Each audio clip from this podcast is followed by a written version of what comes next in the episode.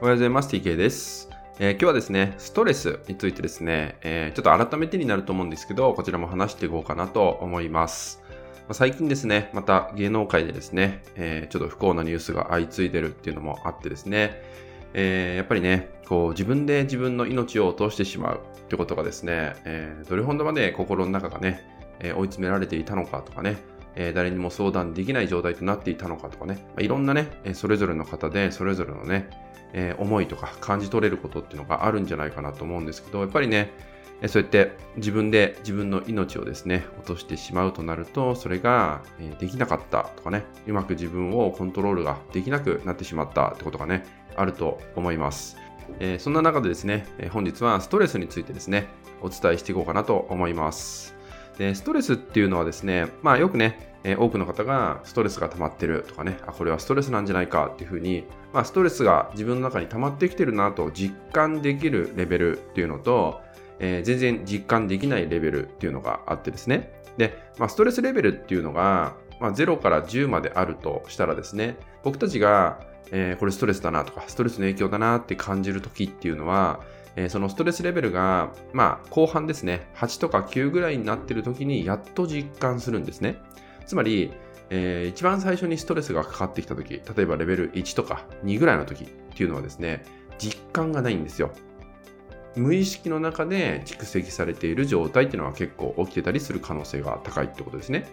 でさらにはですね、えー、僕たちがその感情爆発とかね、まあ、切れてしまうとかね、えー、怒りが溢れてしまうとか、もしくは不安の渦に飲み込まれてしまうとかね、まあ、そういう状態になってしまう時って、一つのストレスがかかった時だけじゃないんですよね。そのストレスが一つ、また一つってね、重なることによって、まあ、それがレベル10になってくることによって感情爆発っていうのがね、起きてしまうんで、何か一つの出来事、一つの嫌な出来事において、一気にブチ切れてしまうってことはね、ほぼないんですね。つまり、なんでそんなことがね、起きてしまうかっていうと、ストレスレベルが1とか2前半ですね。前半の時には自覚がないんで、あたかもいきなり10になってしまったとかね、そういうふうに感じ取ってしまってるだけ。だから大事なのはね、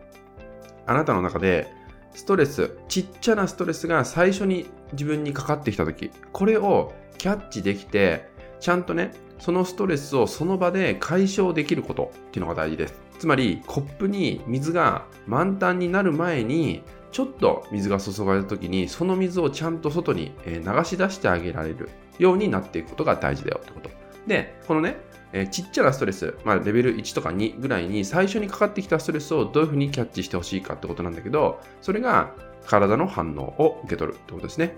ストレスはイコールで結構何かしらの体にサインが出てきます。まあ、例えばサインといっても痛みとかに変わらなくても違和感だったりとか昨日とは違う。いつもとなんか動きが違うとかもそうですね。そう、呼吸の状態がなんか今日は違くなっているとかね、えー、背中が何か違和感を感じるとか、そう、声が出にくいとかね、いろんなちょっとした、本当にね、ちょっとした些細な変化っていうのが起きてきます。そういうのをいかにチェックできるかどうかっていうのがね、大事になってきます。もちろん、えー、体の疲労とか、その辺も影響してるんで、なので、心のストレス、体の疲労状態、どっちもね、チェックが可能になってくると思うんで、まあ、心身両面のケアもできるんじゃないかな、事前にね、できるんじゃないかなってことです。で、なのでね、こうやって常に自分をチェックすること、体も含めチェックすることっていうのをしてくると、ストレスレベルが溜まりにくくなっていきます。で、なぜかっていうと、毎日自分の体の状態に意識を向けるってことができるんで、今その時の自分の状態をキャッチするってことに意識が向くようになってくるんですね。つまり、今日と昨日ですね、常に昨日はこうだった、今日は体がこういう状態だって言ったように、えー、その時その時に体に意識を向けるってことができてくると、なんか過去はこうだったとか、すごい昔の話とかになると、えー、もう本当に過去のただの深掘りをするだけになっちゃうんだけど、毎日のレベルでね、こうやって体の状態をチェックできてくるとですね、ちっちゃな変化っていうのが分かるようになってくるんで、ぜひね、えー、このね、ストレスっていうのをキャッチするっていう上で、